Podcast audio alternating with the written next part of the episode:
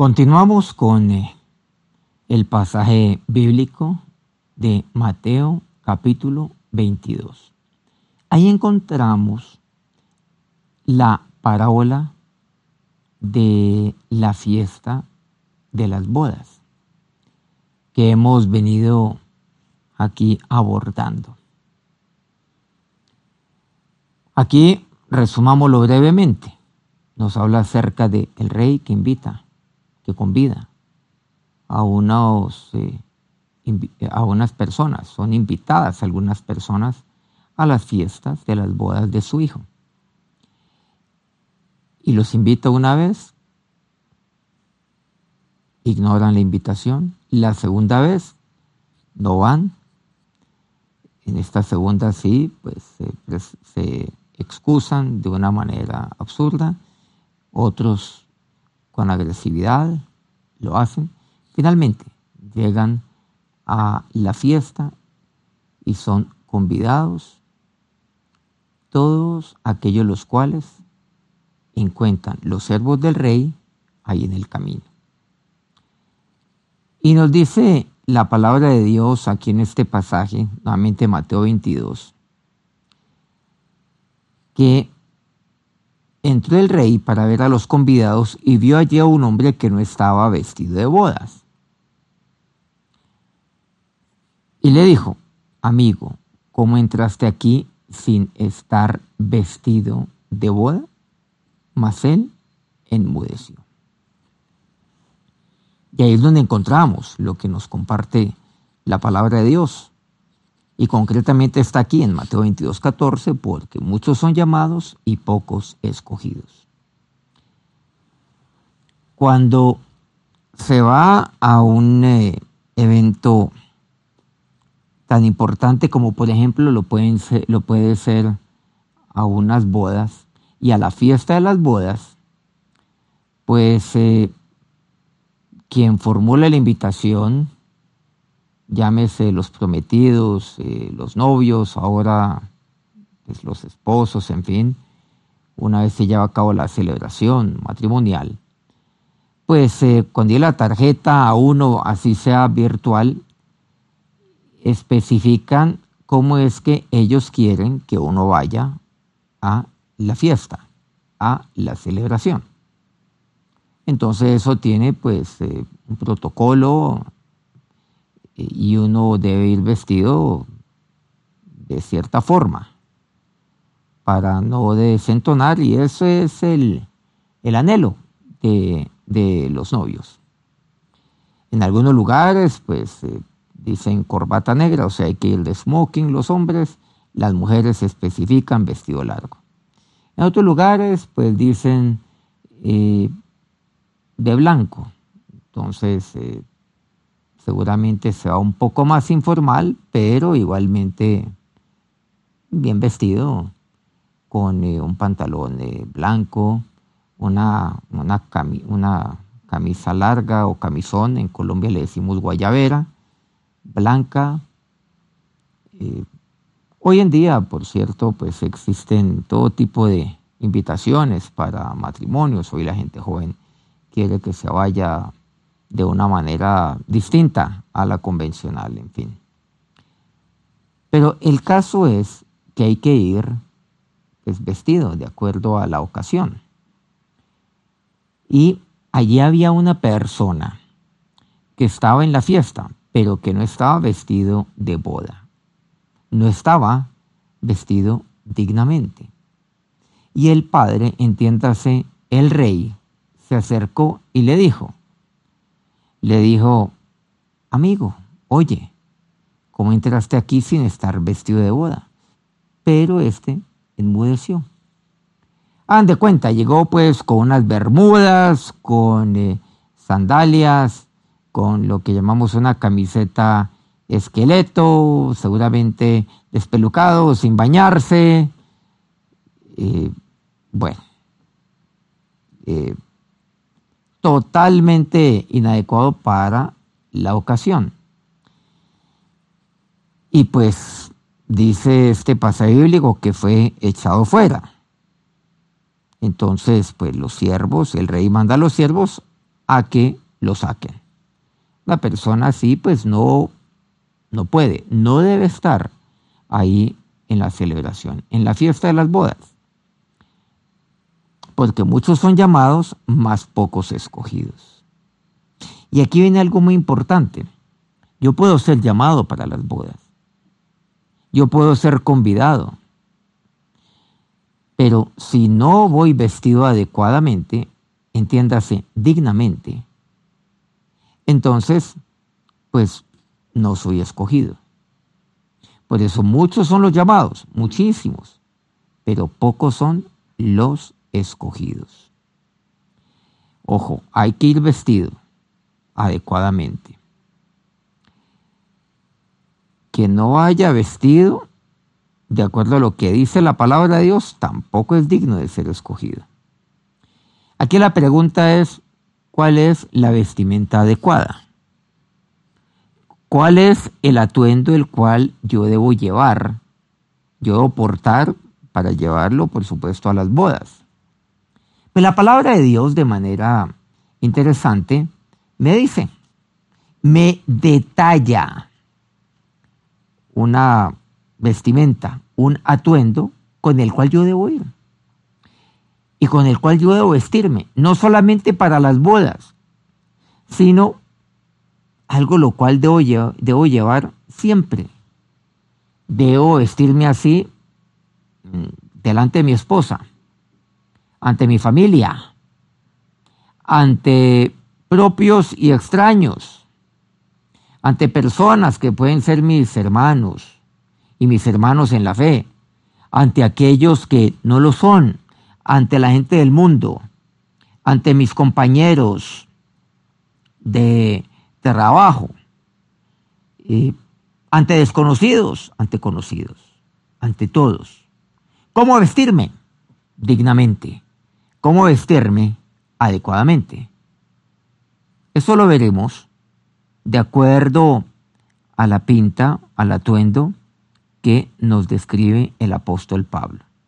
Pero antes de ir allá, tenemos que detenernos aquí. Muchos son llamados, dice Mateo 22, 14, mas pocos son escogidos. ¿Para qué soy escogido? Yo soy escogido para algo. ¿Qué es aquello para lo cual yo fui escogido? Bueno, claro, a mí quién me escoge. Claro, es Dios el que lo hace, el mismo que me llama. Pero ¿para qué? Y aquí viene un tema importantísimo, un tema clave. Yo no soy escogido para servir de adorno. Quiero decirles algo. La mayoría de los cristianos hoy, sí, tienen la, tienen la vida, la vida que solamente Cristo les da por medio del nuevo nacimiento. Como así lo hemos abordado con demasiado detenimiento ya hace varias semanas, inclusive algunos meses. Tengo la vida, pero aquí la pregunta no es esa, sino si es que comprendo y comprendo qué es lo que, te, qué es lo que ha de ser de mí aquí en la tierra, cuál es mi propósito aquí en la tierra una vez yo haya obtenido la vida, que es la vida que solamente Dios me puede dar, la vida eterna. Reitero, por medio del nuevo nacimiento.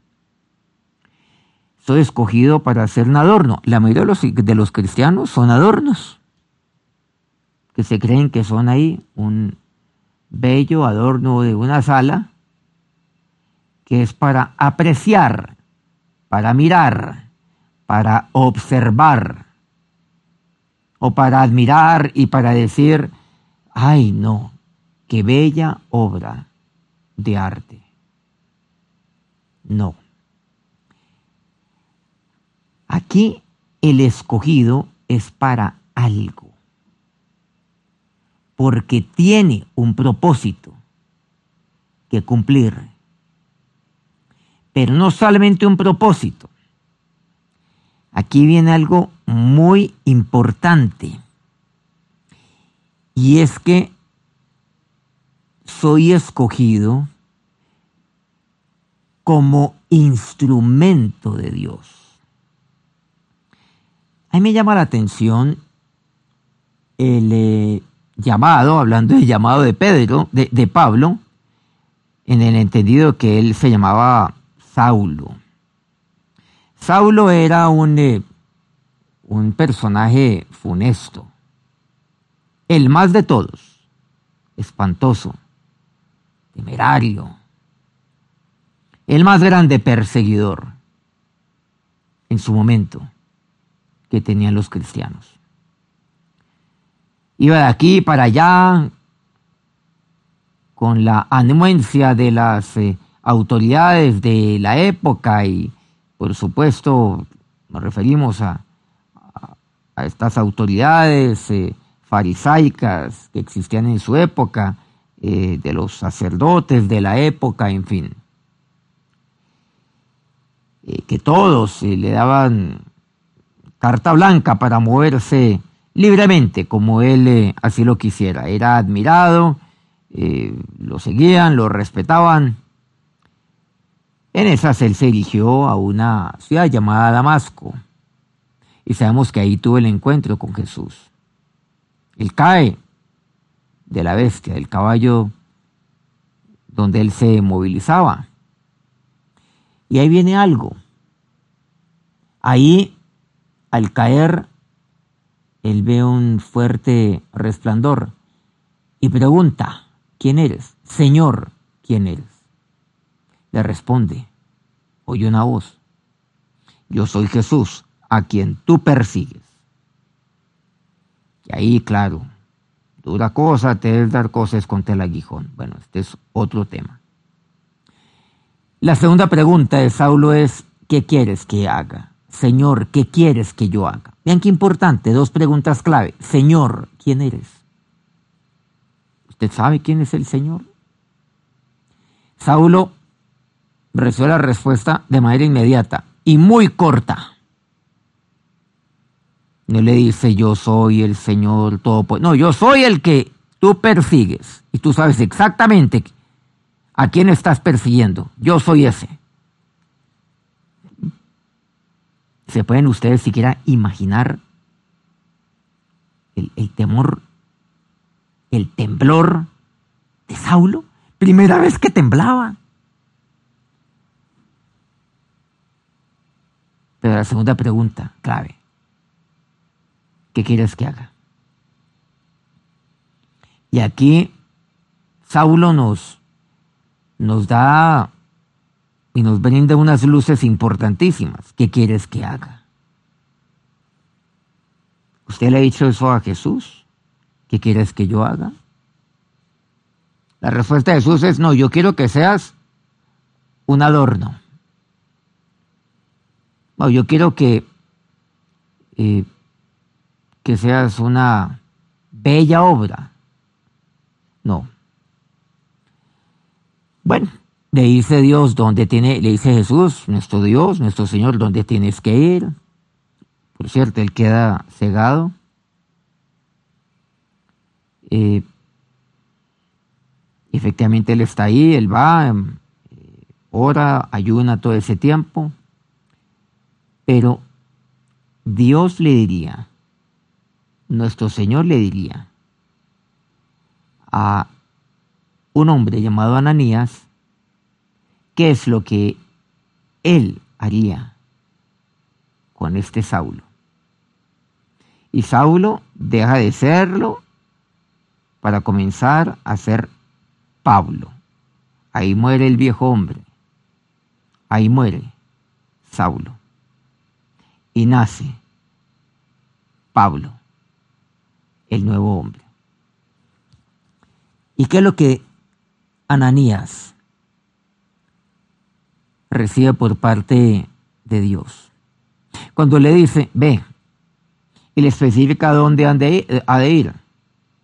Allá hay un hombre llamado Saulo, y aquí él ora, pon las manos sobre él. Bueno, obviamente que ahí él recibiría la vista y Dios obviamente estaría pues eh, ahí tomándolo. Pues la reacción de Ananías es, pero, pero ¿cómo? Si ese personaje es funesto, si ese, personaje es un sanguinario, pues es, es como, como yo entregarme a él para que él disponga de mi vida como él quiera y yo ya sé qué es lo que él va a hacer. No, pues sería como un acto, pues casi que suicida de mi parte. No, no, Ananías. Le dice Dios, le dice nuestro Señor Jesús, ve, porque instrumento escogido me es este. Qué importante esas palabras. Instrumento escogido me es este. Pablo ahora sería instrumento escogido, nuevamente escogido. Muchos los llamados, más pocos los escogidos.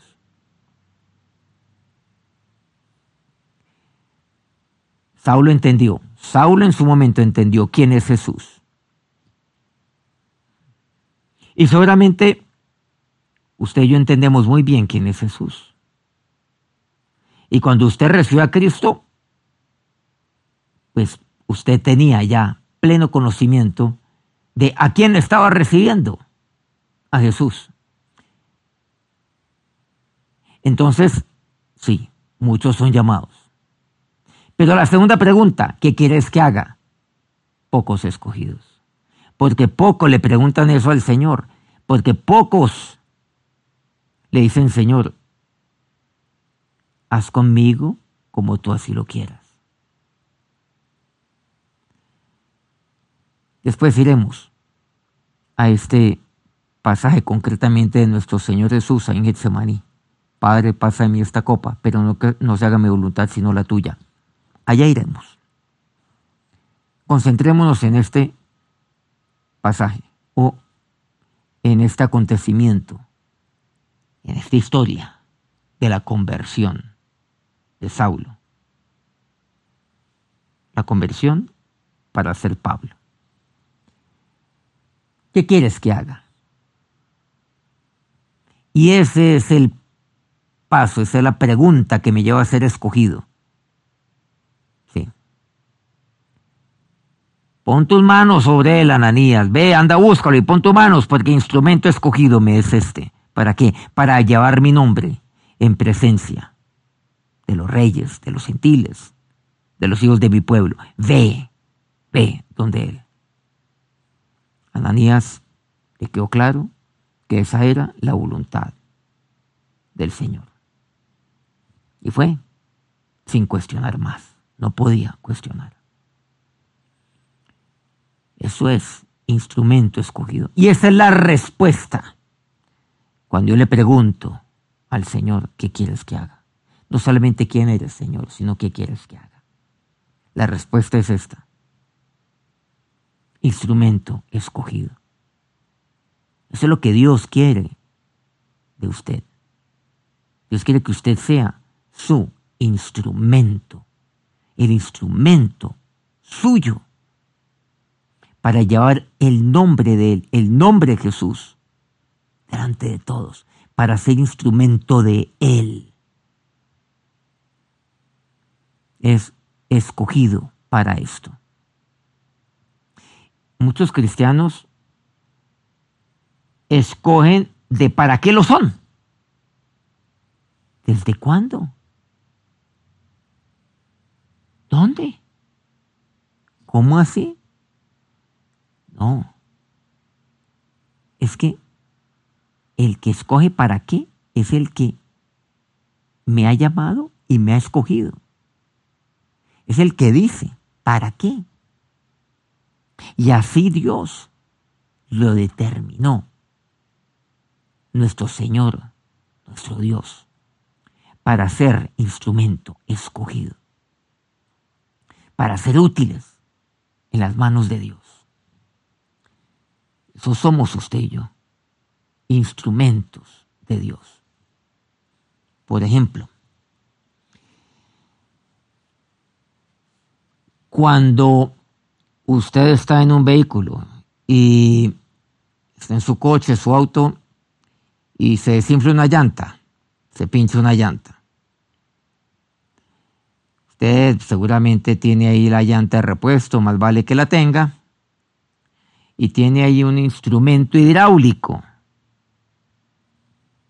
Eh, lo llamamos gato hidráulico en muchos países.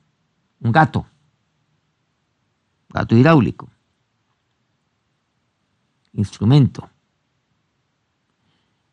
Y aquí la pregunta es, ¿ese instrumento es lo que cambia la llanta o quién cambia la llanta? No, la llanta la cambio yo. Yo sé dónde poner el instrumento. Yo sé lo que tengo que hacer. Tengo que aflojar las tuercas de la llanta. Elevo entonces o pongo el instrumento hidráulico, el gato, lo pongo tengo que ponerlo. Lo elevo. Le, le, hago ahí la, fuerza, eh, elevándolo obviamente, pues eh, dando giros para que el gato eleve el vehículo con todo su peso, no lo hago yo, lo hace el gato hidráulico. Termino de aflojar, saco la llanta, luego pongo. Aquí la pregunta es, ¿es el gato el que cambia la llanta o soy yo? No, es la persona la que lo hace. El gato es un instrumento. Hay un término que me, que me encanta, que me, que me, fascina, porque es muy claro. En eh, de Crónicas capítulo 6, cuando Salomón dedica el templo a Dios, a Jehová, él, él habla acerca de aquella oración que usted y yo, eh, que, usted y yo haremos hacia esta casa y al extranjero que no fuere de tu pueblo Israel que viniere y orara hacia esta casa, a causa, primero, de, de tu gran nombre, segundo, de tu mano poderosa, tercero, de tu brazo extendido. Importante es esto, la mano poderosa de Dios. Y la mano poderosa de Dios extiende. Su brazo se extiende. Como dice el libro de los Hechos, mientras extiendes tu mano para que se hagan prodigios, señales, maravillas, sanidades. La mano de Dios es la que obra. Pero aquí viene algo. Es usted el que cambia la llanta. Pero usted emplea un instrumento.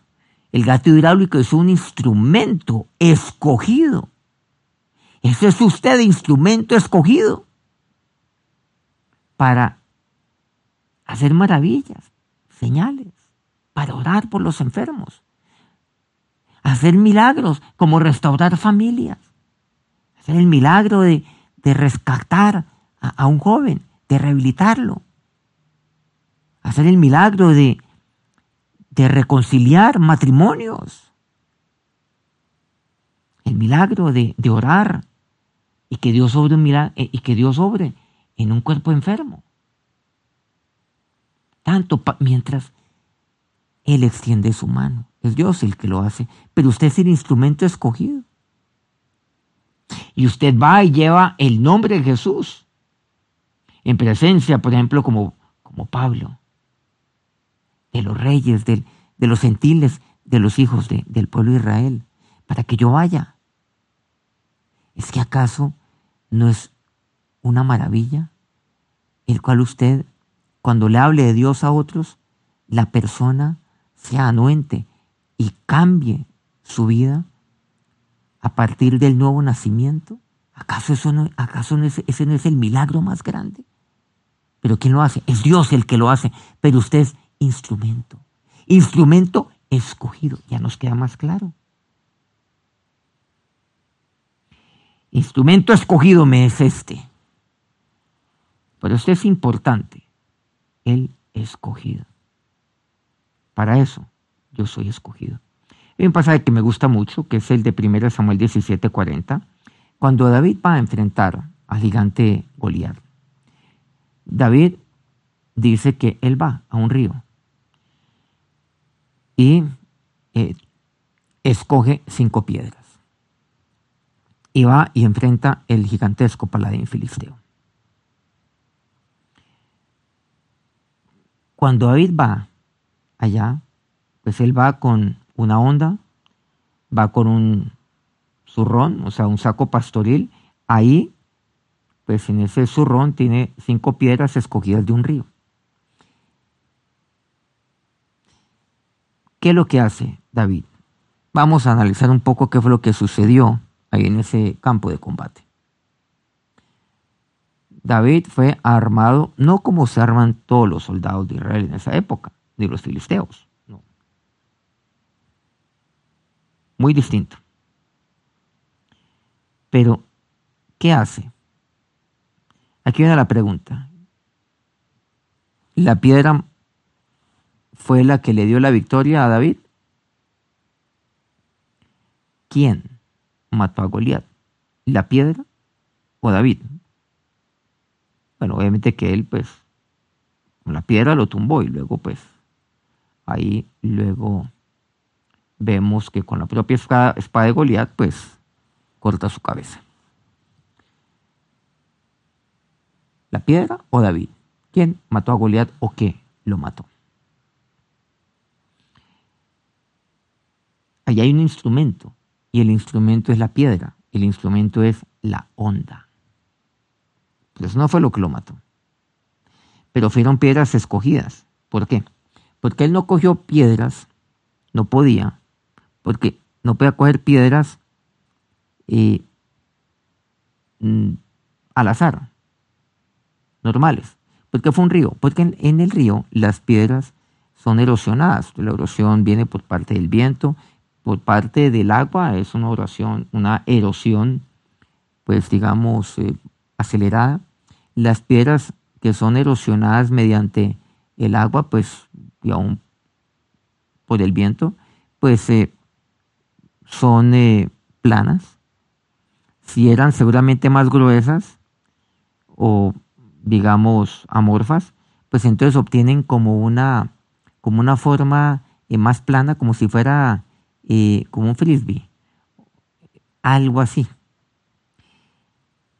¿Por qué la, la necesitaba así David? Porque una piedra así tendría la menor resistencia posible en la medida en la cual se va moviendo por el aire. Como siglos después nos lo explicaría Albert Einstein, fuerza es igual a masa por aceleración. Pero una piedra de estas la masa es muy pequeña. Necesitamos entonces que la aceleración sea alta para que la fuerza con la cual impacta la piedra sea lo suficiente como para que penetre el cerebro. No podía pegarle en la frente, tenía que penetrar. El pegarle lo hiere, saca sangre. Y solamente lo deja mareado por un tiempo, pero y luego viene Goliat y, y aplasta a David, no, tenía que penetrarle. Entonces necesitaba, necesitaba, tener la menor resistencia posible. E independiente de cuál, con cuál ángulo le da, todos los ángulos casi que son iguales, porque son piedras planas, son como circulares, pero planas. E independiente por cualquier, de, de cuál lado le da, siempre le va a pegar como debe. O sea, le tiene que pegar de manera perpendicular para que penetre. Y penetra con toda la fuerza. Entonces la onda va dando vuelta, son, es de dos tiras la onda. Suelta una, ahí sale la piedra. De por sí, pues sale con una fuerza, obviamente centrífuga, que llama, se llama en física, muy fuerte. Ya sale con una ya va saliendo, ya, ya sale con una aceleración importantísima y ya cuando la suelta. Por eso es que David sale corriendo hacia Goliat, calculando la distancia perfecta, que es donde se detiene David, y ahí suelta la piedra, que es el momento en el cual pues calcula que debe recorrer la piedra para alcanzar la máxima aceleración y por ende la máxima fuerza. La masa es constante, pero la aceleración pues cada vez va creciendo. Miren qué inteligente David. Y entonces, así fue que lo hizo. Lo haría este varón que había sido ungido por Dios. A través de su instrumento, por cierto, que sería Samuel. La piedra es el instrumento, la onda es el instrumento, instrumento escogido. Un instrumento que es escogido, pero que necesita ser formado como aquella piedra. Así es usted. Una piedra seguramente amorfa, pero Dios lo va formando como instrumento escogido para derribar gigantes, para que Dios obre y haga milagros, señales, prodigios, para llevar su nombre en presencia de todos aquí en esta tierra. La próxima semana estaremos compartiendo el cómo ir vestido dignamente a la fiesta de la boda. Cómo ir vestido dignamente siempre. Cómo he de vestirme todos los días como escogido. Que Dios los bendiga ricamente.